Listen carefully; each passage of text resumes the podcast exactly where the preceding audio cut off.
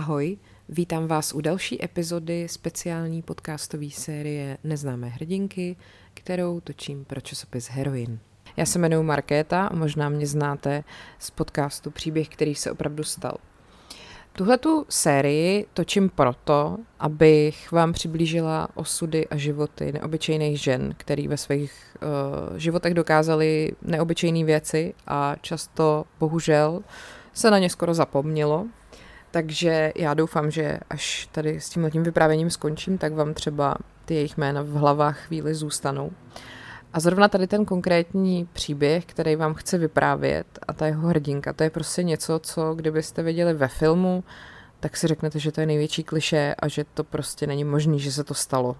Ale ono se to opravdu stalo. Budu vám vyprávět o Doroty Lawrence, která se během první světové války vydávala za vojáka a podávala reportáže z fronty.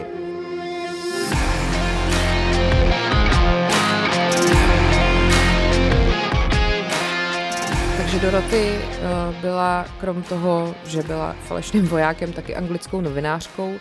Podařilo se jí to tak, že během první světové války odjela do Francie a tam prostě se jí podařilo získat vojenskou uniformu a falešnou identitu. Eh, k tomu se potom dostanu, jak, jak to bylo dopodrobna. Uh, pojďme se podívat na to, jak to z Doroty bylo úplně od začátku a zajímavý mi na tomhle celém ještě navíc přijde to, že celý ten její osud a to, co ona v životě udělala, se vlastně odhalilo až někdy v roce 2003.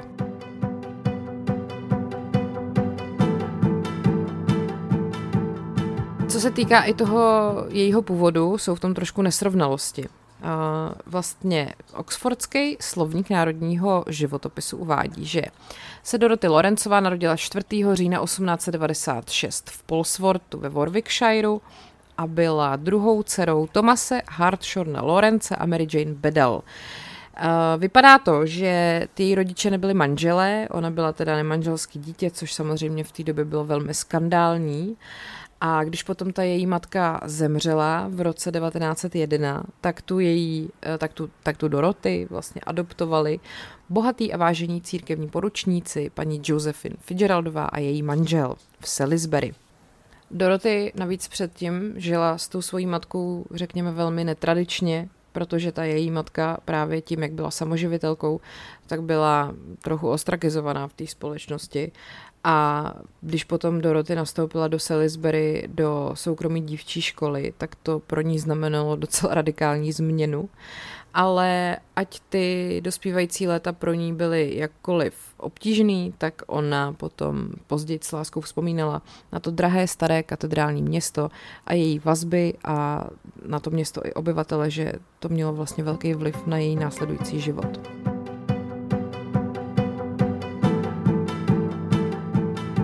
Roce 1911 se Doroty pak vrátila do Londýna a začala se živit jako novinářka. Eh, všimla si samozřejmě radikálního hnutí sufražetek, který vlastně všude tak nějak spochybňovali představy o tom, co by ženy mohly nebo měly dělat a čím vším mohou být. Ale eh, vlastně navzdory tomu, navzdory této atmosféře, eh, se Doroty nějak nedařilo to její postavení změnit. Protože právě byla žena a ty kariérní vyhlídky byly dost omezený. Eh, pravidelně přispívala do Paul Mall Magazine a do Timesu, ale nemohla mít žádný vlastní článek a ta její novinářská práce se fakt omezovala jenom na takový ty lehký zábavný příběhy nebo rozhovory v oblasti show businessu. Takže když potom v roce 1914 vypukla válka, pro většinu lidí to znamenalo jako vlastně strašné věci, ale pro Doroty to naopak uh, znamenalo příležitost.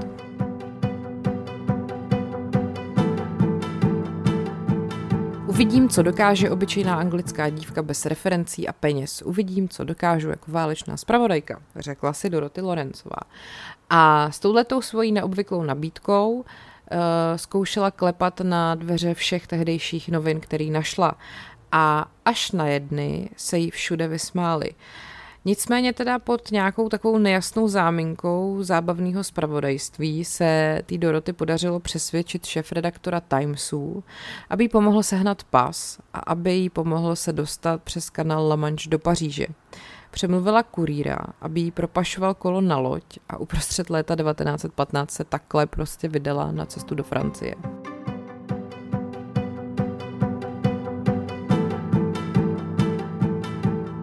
Jakmile tam dorazila, eh, vlastně opustila Paříž a vydala se do menšího města s názvem Creil, aby hledala příběh. Cestovala sama a potkávala velké množství různě znuděných vojáků, kteří čekali na nasazení a samozřejmě vždycky všichni přivítali se zvědavostí a pobavením, protože prostě tehdy asi nebylo vůbec normální potkat samo, samotně se pohybující ženu, která dokonce vykonává novinářskou práci.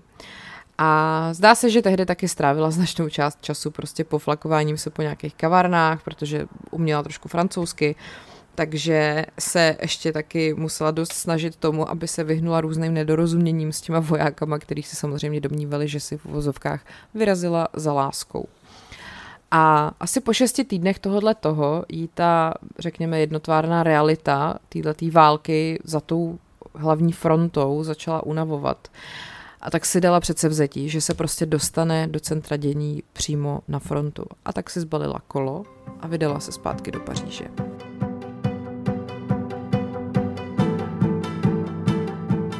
Po příjezdu jí bylo jasný, že pokud chce dosáhnout svých cílů, tak musí vymyslet nějaký plán pořádný, protože samozřejmě tehdy její pohlaví a to, jak byla mladá, ji totálně omezovali v tom, jak by se mohla k nějakým dalším informacím dostat. A tak si brzy uvědomila, že toho kýženého příběhu dosáhne nebo prostě ho získá jenom tak, pokud udělá nějakou radikální změnu. Takže opravdu podstoupila takovou tu klasickou Shakespeareovskou proměnu a vlastně začala jako verbovat takovou svojí v vozovkách malou armádu vojáků, který prostě různě přesvědčovala, aby jí ostříhali vlasy, sfalšovali doklady a našli uniformu. A změnila se, proměnila se ve vojna Denise Smise a vydala se na ilegální cestu přímo do centra těch bojů.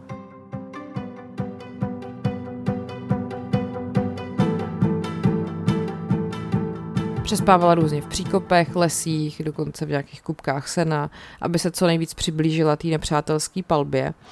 A bohužel těsný útěk před nějakým podezřelým četníkem v katedrále v Amiens jí jako vychýlil z kurzu a ona skončila na okraji frontového města Albert. Jenže to Dorotino eh, přestrojení bylo neúplný a samozřejmě, že když eh, bylo jako poznat, že to je žena, tak byl velmi jako snadný cíl pro ty vojáky, kteří se nacházeli všude okolo který navíc už jako týdny neviděli opačné pohlaví, když to tak řeknu, no asi si všichni i ve světle toho, co se děje momentálně na Ukrajině, dovedeme představit, jak se pak takovýhle lidi chovají.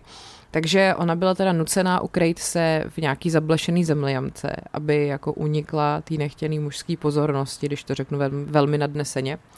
A pouze jeden voják, lancasterský saper, Tom Dunn, měl nějaký, řekněme, námitky proti tomu, jak se s ní zacházelo a slitoval se nad ní. Nosil jídlo a vodu a po delším přemluvání nakonec souhlasil, že ji sebou vezme na noční směnu. A po deseti dnech pobytu v tom Alberu potom ta Doroty začala trpět nějakýma zdravotníma problémama a taky se bála, že tomu Tomovi a i ostatním, který pomohli, způsobí problémy a tak se dobrovolně jako přihlásila.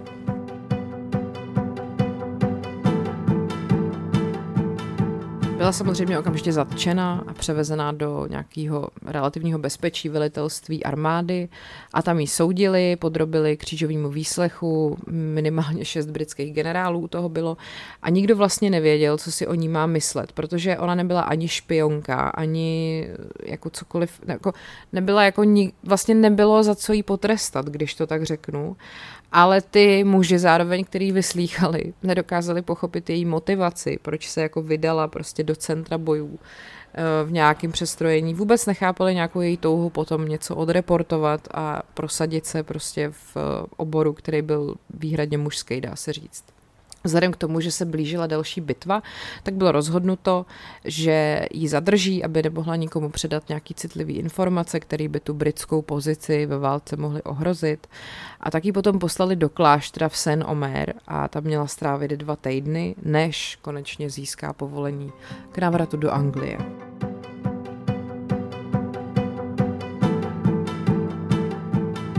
Když se potom v říjnu konečně dostala zpátky do Londýna, tak eh, v podstatě čelila bezdomovectví a nezaměstnanosti, protože jakoby nemohla prostě dělat nic. Musela podepsat dohodu, která jí zakazovala vyprávět o těch svých zážitcích, což samozřejmě pro ní jako pro novinářku, která se živila tím psaním, bylo totální utrpení. Eh, potom v pozdějších dopisech vyprávěla, jak vlastně v měsících po tom svém návratu sepsala knihu, ale potom krátce na to jí vlastně v zoufalství spálila. A to její fyzické zdraví se taky zhoršilo v důsledku nějaký otravy, kterou se nakazila z té špinavé vody v tom Albéru. Bohužel taky utrpělo její duševní zdraví. Později psala o jakože nervových potížích, které prostě způsobily, že se třásla tak, že nemohla snadno udržet pero. A to bylo zřejmě takový počáteční projevy nemoci, která jí potom později bohužel pohltila.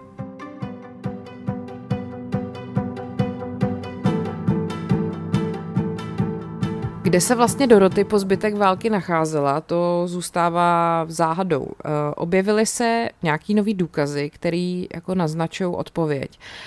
Vychází se ze dvou fotografií. Uh, ono vlastně jde o to, že uh, ta její opatrovnice, ta Josephine Fitzgeraldová, uh, s ní zřejmě byla a pak taky skupina zámožných dam, který právě žili v tom Salisbury. A byly teda na těch fotkách oblečený uh, jako nějaký dobrovolnice, což samozřejmě za války takhle fungovalo, že ženy se podílely na takovýhle práci. No a uh, to vypadá, že je teda pravděpodobný, že ta Doroty se po návratu do Londýna podstatě s chatrným zdravím bezdomova a vyhlídek uh, rozhodla hledat útočiště u toho svého bohatého poručníka a že právě zase se vrátila do toho takzvaného milého starého katedrálního města, protože na té fotce vedle té Josephine Fitzgeraldový taková mladá žena zřejmě je ta Doroty. Nicméně mezi Doroty a tou Josefínou se asi něco stalo a vedlo to k jejich nesměřitelnému rozkolu. Eh, na konci války se totiž Doroty přestěhovala zpátky do Londýna, kde chtěla dokončit tu svoji knihu a vydat jí. Ale velmi dobře si jako uvědomovala, že by tím vlastně riskovala nějakou svoji pověst.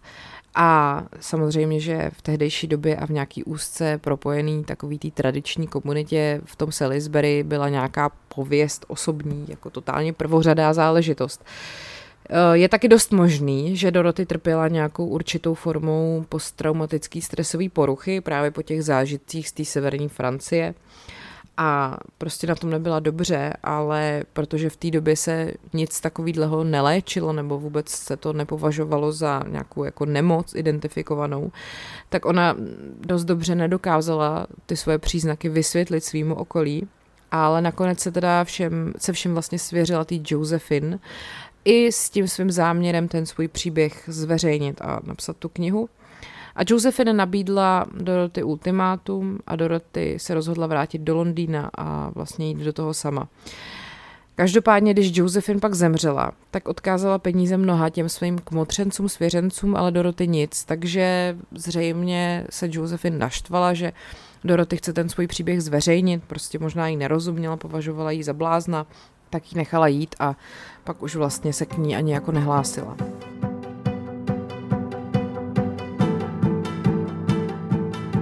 Dubnu 1918 žila Dorothy v Islingtonu a navzdory teda úředním zákazům, protože ona vlastně předtím, jak jsem říkala, když eh, se z té války dostala pryč, tak podepsala dohodu, že jo, kde vlastně se zavázala, že o těch zážitcích vyprávět nebude.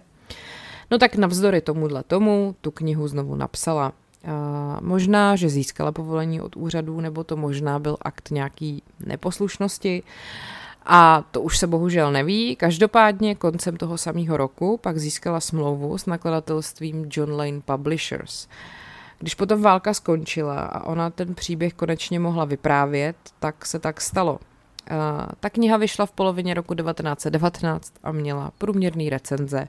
The Spectator ji popsal jako dívčí podivínství, které se odehrává v nepřímých detailech.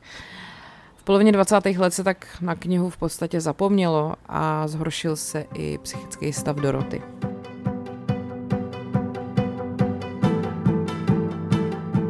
roce 1925 byla Doroty přijatá do Henvelský léčebny pro choromyslný, byla, hm, cituji, obtížně vyslýchatelná a neměla žádnou žijící rodinu. Která by ji jakkoliv podpořila nebo zasáhla v její prospěch. A jako jediná její přítelkyně právě byla uvedena ta Josephine Fitzgeraldová a vlastně ve chvíli nouze se ta Doroty opět na tu Josephine obrátila, ale ta už ji prostě nikdy zpátky nekontaktovala a právě potom krátce na to zemřela. A jak jsem říkala, v Dorotyných uh, zdravotních záznamech potom není prostě žádná zmínka o dalších návštěvnicích, který by jí jako někdy za ní přišli. A ona prostě v tom, uh, v tom ústavu byla na dalších 40 let.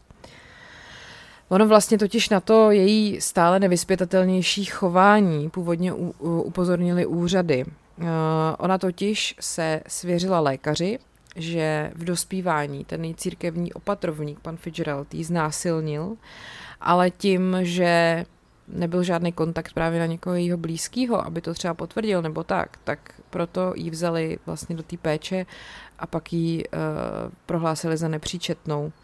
Takže uh, nejdřív byla v tom Henvelu, jak jsem říkala, a potom ji umístili do ústavu Colney Hatch Lunatic Asylum ve Fireen Barnetu v severním Londýně a celý těch 40 let, jak jsem říkala, co tam byla, tak prostě neměla žádný návštěvy a zemřela v roce 1964 a potom byla pohřbená v neoznačeném hrobě eh, v severním Londýně, jakoby v chudinským, v chudinský části hřbitova New Southgate a ten její příběh byl v podstatě téměř zapomenutý.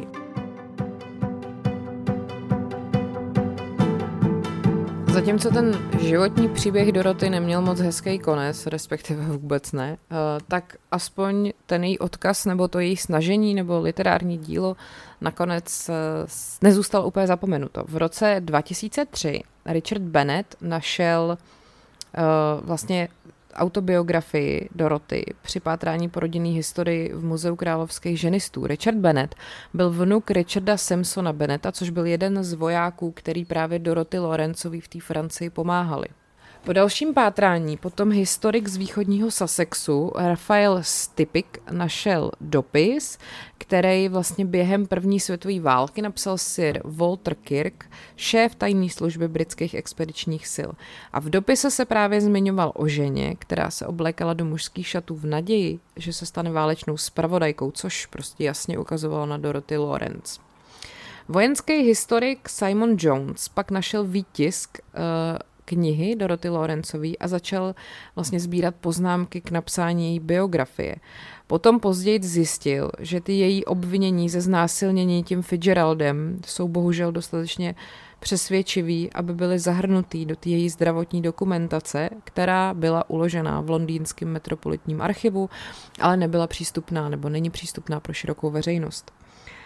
Ten její příběh se potom stal součástí výstavy Imperial War Museum, který, která je vlastně věnovaná třeba ženám ve válce. Uh, ta Lorencová prostě byla do té výstavy zařazená, protože byla mm, takovou úplně jako výjimkou z toho pravidla, že ženy prostě nesměly do žád, žádného vojenského odvětví, ačkoliv si to teda samozřejmě musela zařídit úplně sama. No a ještě mi přijde zajímavý, že uh, byla, jak byla vyslíchaná za toho svého života teda s podezřením, tak nejen, že ji uh, považovali za špionku, samozřejmě taky považovali za prostitutku. A až teda potom vlastně v tom roce 2003 se objevily ty důkazy o tom jejím životě a o tom, co dělala, a tím jejím životem vlastně bylo inspirováno uh, několik divadelních her a filmů, například The Disappearance of Dorothy Lawrence, což byla hra, kterou napsala Julia McNamara a režírovala, režírovala ji Paulette Randall. Pak to bylo Blue Pen, což byl film T. McNamary, který byl založený právě na příbězích Dorothy Lawrence a dalších novinářek, jejichž hlas byl umlčený cenzurou, zavíráním do ústavu a zneužíváním, protože bohužel případ Dorothy Lawrence nebyl ojedinělý. A to byl teda skutečný příběh uh, Dorothy Lawrence, a.k.a. vojína Denise Smise a bohužel teda i její smutný osud, ale doufám, že vás ten příběh bavil a že jste se zase něco nového dozvěděli a já se budu těšit zase u příští epizody. Ahoj!